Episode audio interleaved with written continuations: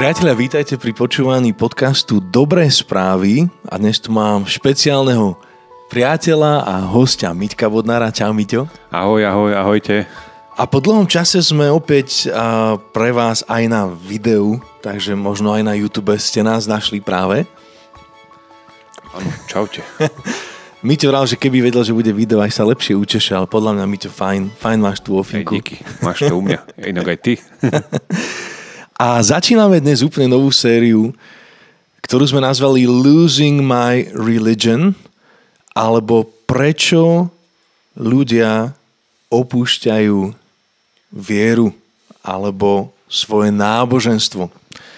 Čo si ty myslíš, Miteo? Máš pocit, že to je aktuálne? Myslím si, že to je aktuálne tak, ako to ešte nikdy aktuálne nebolo, pretože teraz táto situácia, ktorá je, tak vlastne asi každému položila otázku, že kde sa nachádza vo svojej viere, keďže kostoly boli zatvorené a mnohé církvy prešli na online sektor. A myslím si, že mnohým z nás to prinieslo otázku, že, že čo teda s mojou vierou, kde sa nachádzam a ako to bude ďalej som práve pred dvoma dňami, teraz ako bola Veľká noc, počúval na Rádiu Slovensko, kde sa vyjadrovali nejakí sociológovia a teda aj nejakí zastupitelia cirkvi, že majú obavy, že či sa tí ľudia vôbec do tých kostolov vrátia späť. A keď som potom začal študovať a pozerať niektoré štatistiky, napríklad z krajín, kde sa meria aj, aj štatisticky, aké je to správanie ľudí, keďže u nás sa to veľmi nemeria. Hoci teraz sme mali sčítanie a myslím si, že nás čaká určité prekvapenie, ale hovoríme to predtým, než boli výsledky zverejnené, kde uvidíme stále viac a viac ľudí, ako si do tej tabulky vierovýznanie dá bez vierovýznania. Myslím si, že také tie časy, kde všetci akože patrilo by sa ísť do kostola, patrilo by sa akože veriť v Boha, že toto pre dnešnú generáciu mileniálov už nefunguje. Presne tak, no a aj kresťania, také ako sa nazývali Christmas and Easter, že tí, čo chodili na Vianoce a na Veľkú noc, tak aj, aj teraz im to nebolo dopriaté. Veľmi mi je ľúto aj týchto, ktorí dvakrát do roka ani teraz nemali tú možnosť, tak ma to veľmi mrzí. A ja som len chcel povedať na to, že ten fenomén sa deje už vo svete a v týchto škandinávskych krajinách už sa, sa e, prerábajú kostoly na kaviarne a už to pomaličky e, z toho e, západu ide. Ale myslím si, že naše konzervatívne Slovensko ešte má šancu. I keď neviem, či, či práve tá šanca nám nie je poskytnutá aj v tom skutočne otestovať, či to, čomu veríme, stojí za to, lebo ja si myslím, že každá viera, ktorá nie je preskúšaná, za, za to naozaj nestojí.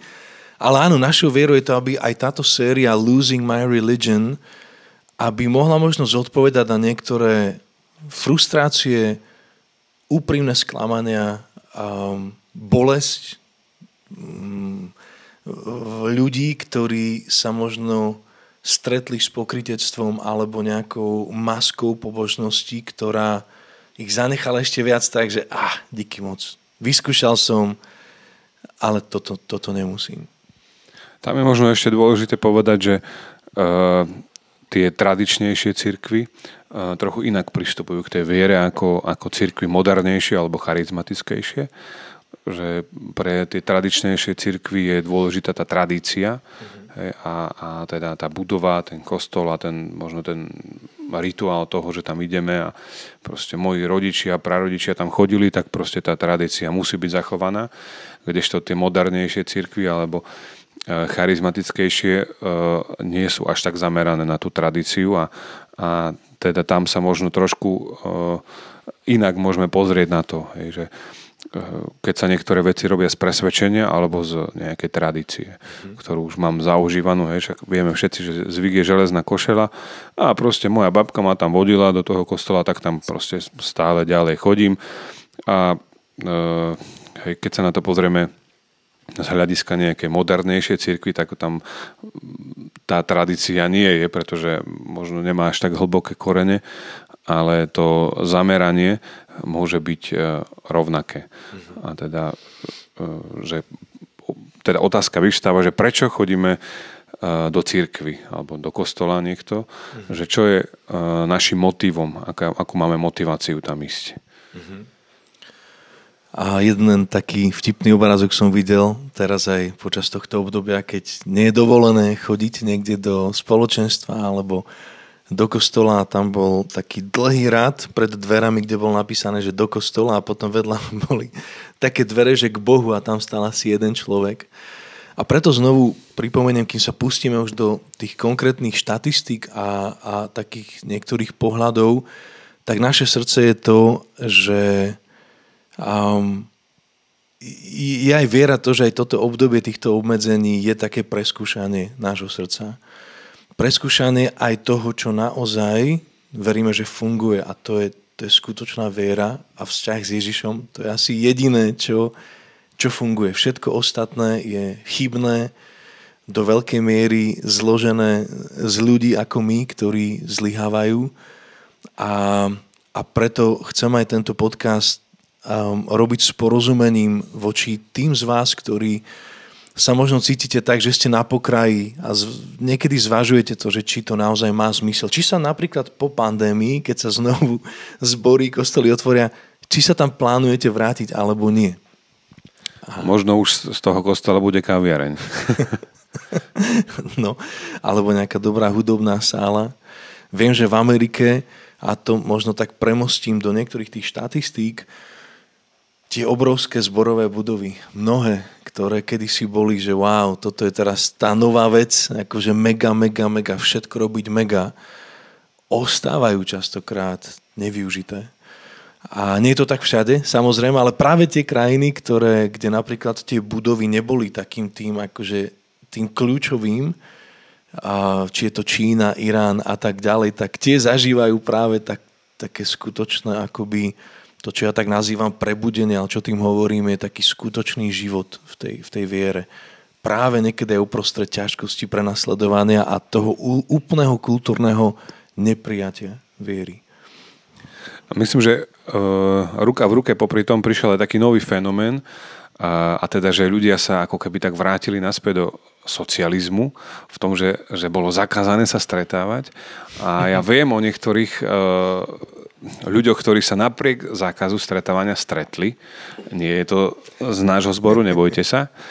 A mám pocit, že takéto vzrušenie z toho, a je to zakázané, ale my ideme a stretneme sa, že to ako keby tých ľudí viacej tak nadchlo, že urobiť takú nejakú vec, ktorá za sociku bola zakázaná, hej, že to sa nemohlo. Alebo teda aj dodnes v Číne sú zakázané cirkvy a vzniká podzemná církev a práve preto je taká požehnaná, lebo proste je to zakázané a to zakázané ovocie nejako vždycky lepšie chutí. Takže myslím, že ešte nový fenomén popri tom vyvstal, že zakázané veci, tak možno, že keby zakázali církev, možno, že by to prospelo církvi. Mm-hmm. A ešte možno spomeniem jeden taký fenomén, ktorý teraz aj pri sčítaní na Slovensku vidíme. A to je tá iniciatíva tohto mladého humoristu Živčaka, ktorý sa usiluje poukázať na, na, na, na niektoré veci a to, ako sú nastavené, cez to, že založil církev Svetkovia Liehovovi. Ty asi poznáš aj trošku jeho podcasty viac a tak. A o čo si myslíš, že mu išlo v, v tomto, o čo mu ide? Lebo ja si myslím, že akože má to obrovskú podporu ľudí, a, ktorí tak nejako triezvo rozmýšľajú a, a, a, a rozumiem asi tomu, že aj prečo. Ja si myslím, že e, chcel poukázať na to, alebo teda naj, možno najprv zo začiatku si robil iba srandu, že jednoducho vznikla, vznikol nejaký prúd svietkovia Liehovovi, čo sa nápadne podobá na jednu skupinu hej, na Slovensku. Ale myslím si, že prapôvodná myšlienka toho bola proste jednoducho si len urobiť srandu, on tam okolo toho alkoholu rieši a potom mu vzniklo asi v hlave, že to je dobrá myšlienka na to, aby pomohol ľuďom sa dostať z alkoholu. A myslím, že celá tá jeho pseudocirkev je nastavená tak, aby, aby jednoducho pomáhala tým ľuďom, ktorí sú závislí na alkohole. Čože zase dobrá myšlienka, ale myslím si, že mm, ukazuje aj, aj na to, že proste aj, aj takáto záležitosť na Slovensku je, hej, že napriek nášmu konzervativizmu sme aj uh, holdovali viacej alkoholu ako iné krajiny dookola, uh, teda okrem tých východných. A ja si myslím, že že mu to tak skrslo, že, á, že idem to skúsiť a ľudia sa k tomu pridali ako m, presne tak isto ako k napríklad strane ľudová strana naše Slovensko, hej, že proste to bola kontra úplne oproti, oproti tomu, čo, čo bolo k dispozícii v tom momente. A uh, ľudia častokrát chcú vyjadriť ten protinázor a nevedia to vyjadriť nejako inak ako, ako takto, hej, lebo ja si myslím, že aj pri tom ščítaní, že je že veriaci, neveriaci a potom je nejaká kontra. Ja si myslím, že toto je tá už len možno nejaká taká ironická kontra, ale proste, že je vytvorená tým ľuďom a, a tí ľudia sa toho chytia. A často si povedal, a čok, čok, neurobi mi to nič, jemu to pomôže, tak mu to tam dám, dám tú čiarku a myslím, že predbežné výsledky ukazujú, že, že tých ľudí tam bolo celkom dosť. Naposledy, čo viem, teda cieľ bol nazbierať 50 tisíc podpisov. Myslím si, že ešte jedna vec, na ktorú sa snaží poukázať a znovu myslím si, že oprávnene je odluka cirkvi od štátu a ako keby poukázať aj na ten spôsob financovania cirkvi z daní ľudí, ktorí v cirkev neveria. A ja za seba len poviem aj, ako za, ja fungujem v spoločenstve Otcov dom, a, a teda my sme na začiatku spravili toto rozhodnutie nepríjmať financie od štátu. Vôbec neviním zbory, ktoré to príjmajú, pokiaľ treba aj tá pomoc je naozaj na to, že to slúži ľuďom v sociálnej oblasti, humanitárnej a tak ďalej. Ale keď väčšinou sa rozprávam so svojimi priateľmi, ktorí sú tolerujúci voči veriacim, ale táto vec im veľmi bije do očí a to je to, že Veď OK, akože robte si to, čo chcete, ale nie je to podporované z financí peňazí, ktorí tomu veria, tak ako možno iné organizácie. A ja, ja možno chcem povedať za seba, že myslím si, že to je dobrý argument. Myslím si, že, že toto a zbytočne pridáva do toho ohňa, keď mnohí ľudia, ktorí v cirkev neveria, a teraz bez ohľadu na denomináciu, naozaj by nemali byť povinní platiť ju zo svojich daní, Zároveň si myslím, že to chce premyslieť ten systém financovania tak, aby z našich daní, tak ako je to v mnohých krajinách, aj e, v Amerike, aj v mnohých tých škandinávskych, ktoré si spomenul, že priamo čas mojich daní ja môžem nasmerovať, aby podporili to, čo, to, čomu ja verím. Či je to pomoc zvieratkám v nejakom útulku, alebo je to naozaj e, moje spoločenstvo, e, nejaká cirkevná organizácia. A, a takže ja, ja si myslím, že ono to k tomu smeruje. A tak ako teraz máme vo vláde viac konzervatívne zastúpenie, tak tak ako sa história opakuje a ten, to kývadlo ide vlastne z jedného možno až extrému do druhého, tak v najbližších rokoch uvidíme, ako to kývadlo, a to neprorokujem, len to tak možno vidím, že prejde z toho konzervatívneho reakciou, mnohých ľudí práve na to, že budú po tej odluke volať ďaleko viac, ako aj napríklad Živčák a ďalší. A, a myslím si, že je ťah na veriacich ľuďoch byť proaktívny, nečakať, že kedy k tomu dojde, ale naozaj vydať ten signál, tak ako aj teraz my vydávame, že áno, je to zdravé, nikdy nič dobré neprineslo to, keď sa církev prepojila so štátom od toho 4. storočia až po dnes. Áno, no, prebač. Prebač, ja len som chcel dodať k tomu, že tam je dôležitý faktor toho, že, že e, inštitucionálne je to veľmi prepojené církev so štátom, pretože mnoho štátnych škôl e, E, používa aj akože nejaké e, e, zo štátu nejaké financie, ale takisto aj štát používa mnohé církevné školy. Hej. A to je to podľa mňa, tam tkvie ten problém, že mnoho církevných škôl má obrovské zastúpenie na školy, potom DSS a, a rôzne takéto sociálne práce a, a toto. Že keď, keď sa to má odlučiť, tak potom tam ja vidím najväčší problém. Nevidím problém v tom, že prečo by niekto mal byť platený z mojich daní a hej, že je to explicitne cirkevná záležitosť, ktorá nemá vplyv na ďalšiu spoločnosť, ale už keď hej, idem dať uh, svoje dieťa do cirkevnej školy, aha, tam už som stretával sa, lebo prečo? Lebo majú väčšinou dobrú angličtinu, alebo bilingválne gymnázia sú vynikajúce cirkevné. A tam už e, nastáva otázka, že OK, aha, tam už mi nevadí, že to je cirkevná škola. Vieš, že, že podľa mňa tento proces bude zložitý kvôli, kvôli te, tejto otázke toho, že proste, že to už je tak prerastené, že hej, niekedy dávno bolo cuius regio, eius et religio, koho bolo pánstvo, toho bolo aj náboženstvo a všetci išli jedným smerom, ale teraz jednoducho aj, aj Slovensko má takú históriu, že všetci tí významní, alebo väčšina tých významných dejateľov bola aj nejak cirkevne alebo e, takto duchovne činná, hej, od, od štúrovcov až proste cez kadekoho. Čiže ja si myslím, že tento proces odluky cirkvi od štátu e, bude veľmi náročný a, a práve z tohto aspektu. Nie kvôli tomu, že by ľudia museli proste niekoho podporovať, koho nechcú, ale že potom tie že e, štát čerpá výhody aj z cirkvy aj takýmto smerom. Určite, myslím, že či sú to mnohé aj tie, tie dobrovoľné pracovníčky, keď si zoberieš akékoľvek DSS a tak ďalej, že tam mnoho dobrovoľníkov ľudí robí práve z tých, z tých cirkevných a, organizácií a štruktúr. Takže áno, toto je to, čo veľakrát napríklad tí moji ateistickí priatelia nevidia, že všetci chceme odluku cirkvi od štátov, ale ne, nevidia vlastne akoby túto časť, že do akej miery sú to práve tí veriaci ľudia, ktorí suplujú a dodávajú akoby tú prácu alebo aj robia to, čo možno nikomu sa až tak veľmi robiť nechce.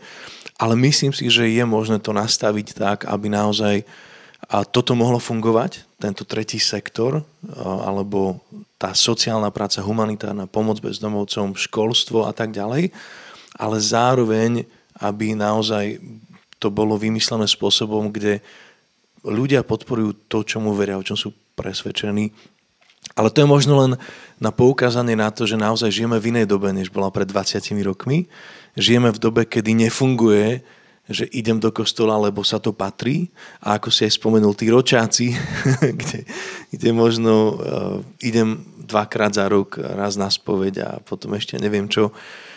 Teraz mnohí, ja, ja, ja neviem, ako bude vyzerať ten trend po skončení týchto obmedzení, ale poviem, ako ten trend vyzerá napríklad v Spojených štátoch, kde z môjho pohľadu, tým, že som žil nejaký čas v Kanade, tak väčšinou a neviem, či to je dobré alebo zlé, keď by sme sa možno učili od krajín, ktoré sú uh, možno viac na juh od nás, alebo um, minimálne, keby ako veriaci sme si brali príklad, nie z krajín, kde je to všetko ľahké a tak s takým pozlátkom, ale práve z krajín, kde ľudia naozaj platia cenu za svoju vieru. Ale spomeniem, že napríklad v Amerike, keď uh, skúmali trend medzi mileniálmi, teda ľudia dnes v tých 20 rokoch života, čo ty už máš tiež za sebou, že my to a ja, už nejaký čas. A teda mladí ľudia po 20 dnes, tak, um, tak až 59% z tých, ktorí vyrastali v kresťanskej viere, uh, v určitom bode buď prestali navštevovať církev, alebo prestali do nej chodiť pravidelne, alebo sa ocitli frustrovaní z náboženstva, alebo možno aj do určitej miery svojej viery. Tu, tu neskôr v týchto podcastoch sa budeme snažiť vyobraziť ten rozdiel medzi náboženstvom a vierou, ale akoby, ako sme nazvali túto sériu They are losing their religion. Strácajú, um, strácajú akoby to svoje náboženské presvedčenie. A Okrem toho, um, teda asi 50% z nich uh, hovorí, že už sú ďaleko menej aktívni vo veciach kresťanstva alebo svojej viery, než povedzme, keď mali 15 rokov. Takže to, toto je taký, taký možno zaujímavý trend. Je to zaujímavé, že vlastne ako keď mali 15 rokov, lebo asi v tých 15 rokoch človek má takú tendenciu skúšať veci a, a ako keby hľadať smer, ktorým sa vyberie. Hej. Tam je aj veľmi dôležitý výber strednej školy u nás, že, že vtedy človek ako keby prehodnocuje a vyberá si, ktorou cestou pôjde. A takisto podľa mňa to je aj v tejto otázky viery alebo náboženstva, že, že OK, tak idem, skúsim cestu viery, možno, že to tam nájdem niečo zaujímavé. Že myslím si, že mnohí to aj takto urobia a že keď, keď tam nenájdu, čo hľadajú, tak e, možno potom sú z toho frustrovaní. A, ale zase tam je dôležité si povedať, že, že čo tam idú hľadať. Aj často tí mladí ľudia, keď je to rozpätie tých 5 rokov, že čo tam ide hľadať babu do toho, vieš, alebo idem hľadať, ja neviem, dobrú hudbu, alebo, alebo tam idem hľadať Ježiša a keď, keď si zodpovedia túto otázku a nenajdu tam to, čo hľadali, tak asi potom nastáva tento jav, ktorý si hovoril, že e, proste tí milenialisti, tí 20-roční jednoducho idú hľadať ďalej a možno si kladú iné ciele. Ja som tak minulé rozmýšľal nad tým, že keby sa Ježiš vrátil, tak ako pred 2000 rokmi prišiel, ale teraz keby sa vrátil medzi nás, že či by napríklad církev, kostol alebo naše spoločenstvo bolo to, kde by išiel. Podľa mňa by išiel do verejných domov, by išiel do krčiem, do barov uh-huh. a možno, že niekedy by sa zastavil aj u nás. Tak ako čítam o tom, kým Ježiš bol, tak si tiež myslím, že, že my niekedy si myslíme, že wow, toto je to, čo Ježiša udivuje, ako mu krásne spievame, alebo aký sme my dobrí, nefajčím, nepijem, nesexujem e, pred manželstvom, ale pritom Ježiš naozaj nám dáva akože iný príklad, ale tým, tým nebudem predviehať. Poviem ešte možno, Miťo, ak by ťa to zaujímalo, toto je zo štatistiky Georgia Barnu a teda jeho inštitútu, ktorý, ktorého ja sledujem už, už dlhé desaťročia a vždy mám pocit, že dokáže vystihnúť takéto gro a poukázať na to, že tuto niekde smeruje ten trend a teda povieme si najprv tie trendy a, a časom možno aj to, že čo, čo, čo môže byť akoby tou odpovedou na mnohé frustrácie, veľmi oprávnené, ktoré ľudia zažívajú. 59% teda z týchto mileniálov prestalo chodiť ako do kostola, do cirkvy, čo je obrovské číslo. Hej? A toto nehovoríme teraz len počas pandémie, ale ako by tie trendy ešte pred pandémiou. 50% z nich hovorí, že zažilo určitú signifikantnú frustráciu a, svojej viery alebo, alebo nejaké ostali frustrovaní. 57% z nich sú o mnoho menej aktívni dnes vo svojom lokálnom zbore v cirkvi, než boli, keď mali povedzme 15 rokov. A 38% z nich hovorí, že si prešli náročným obdobím, skrze ktoré akoby začali spochybňovať svoju vieru. Čo hovoríš na to, Miťo? Mne tu napadá len uh, taký verš zo zjavenia Jana, kedy uh, kde sa píše, že buď verný až do smrti a dám ti veniec života. Že častokrát uh, tá vernosť a um, to naše odhodlanie je aj otázkou toho nášho rozhodnutia a zodpovednosti. Že áno, že, že ako keby stratili tú chuť alebo stratili tú nejakú motiváciu prestať e, alebo chodiť do cirkvy alebo do, do spoločenstva nejakého, tak uh, hej, ja si myslím, že môžeme spomenúť aj to, že oveľa viac je rozvodov teraz na, na svete a teda, že nielen ľudia odchádzajú z cirkvi, ale odchádzajú z manželstva.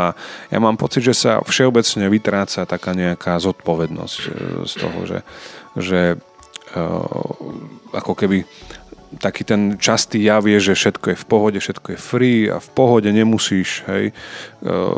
Rob tak, ako cítiš. Rob tak, ako cítiš, máš, máš slobodu úplnú, že, že taký ten humanizmus naspäť nastáva, hej.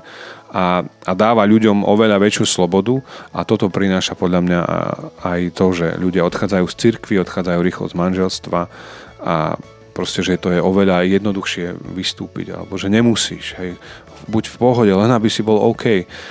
A mne tu príde to, že e, tá zodpovednosť je, je veľmi dôležitá vec aj pred Bohom. A keď sa zodpovedne rozhodneme vstúpiť do manželstva, máme zodpovednosť za svoju rodinu, za svoje deti. A takisto aj keď sa rozhodneme e, nasledovať Krista a chodiť proste do cirkvi, to je už len nejaký sprievodný jav, ale keď je tým uh, našim centrom pozornosti života Pán Ježiš, tak uh, ten menec života dostáva ten, kto dobehne do konca, nie ten, kto začne, skúsi, a slabé, že to nie je šprint, ale je to beh na dlhú trať. Priateľa, v tomto bode sa s vami asi rozlúčime, ukončením teda tejto epizódy, prvé epizódy v rámci série Losing My Religion. Ďakujeme, že ste boli s nami, ďakujem aj Mite, že si bol môjim hosťom a, a verím, že budeme môcť pokračovať ďalej. Ďakujem za pozvanie. V ďalšej epizóde si budete môcť vypočuť možno uh, taký pohľad na tri skupiny uh, ľudí, ktorí uh, strácajú svoje náboženstvo a prečo to tak možno je, možno sa nájdete v jednej z nich a opäť a veríme tomu, že neexistuje nič, o čom by, o čom by skutočná viera sa bála rozprávať alebo pozrieť sa tomu do očí Takže vás pozývame v ďalšej epizóde si pozrieme také možno tri skupiny a ľudí, ktorí odchádzajú možno sklamaní z náboženstva a možno z určitej, do určitej miery aj svojej viery. Stojí naša viera za toto preskúšanie a o tom si povieme potom v ďalšom podcaste. Takže ďakujem, že ste boli s nami a pozývame k počúvaniu aj ďalšieho dielu. Ďakujem, Miťo. Ďakujeme a majte sa pekne, ahoj.